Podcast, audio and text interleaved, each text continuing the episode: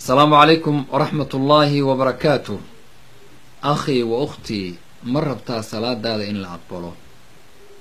Waxaad aqridaa ducadan. Rasuulkuu yidhi sala allahu calayhi waaalihi wasalam qofka aqriya ducadan markuu habeenkii soo kaco uu soo tooso dembigiisa waa la dhaafi. Hadduu ilaahay wax weydiistana wuxuu weydiista waa la aqbali haddii uu istaago markaad soo kacda sariirta ka kacdo oo uu weysaysto oo salaad uu galana salaadiisa waa la aqbali. Waa garanti rasuulka ka sugan sala allahu calayhi waaalihi wasalam xadiidku waa saxiix.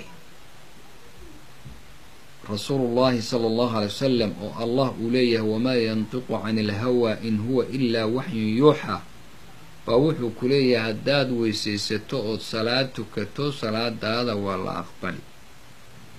Ducadu waxaa weeye laa ilaaha ila allahu waxdahu laa shariika lah. Lahu lmulku walahu alxamdu huwa calaa kulli shayin qadiir. Subxaana allah walxamdu lilah walaa ilaaha ila allah wallahu akbar walaa xawla walaa quwata ila billahi alcaliyi alcadiim rabbi ikfir lii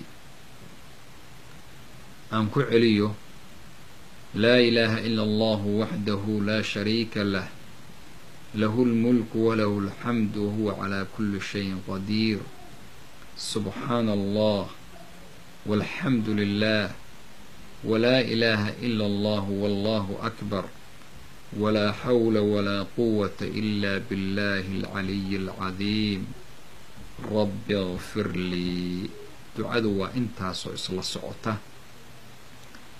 haddaba ducadaas naftayda iyo taadaba waxaan u dardaarmi waan hubaa waxaad ugu jeceshahay inuu yahay salaadaada inaad ogaato in la aqbalay waana howl allah subxaanahu wa tacaala la jirta innagana arkaanteeda iyo sunanteedii baa layna raaciyey inaynu la nimaadno.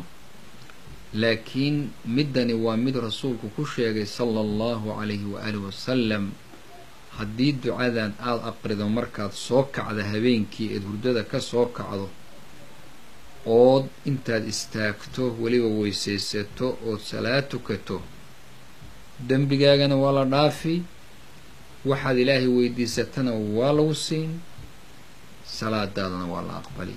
Ilaahay subxaanahu wa tacaalaa haynagu hadeeyo oo allah hayna karsiiyo. Wajazaakum allahu khayr. Assalaamu calaykum waraxmat ullaahi wabarakaatu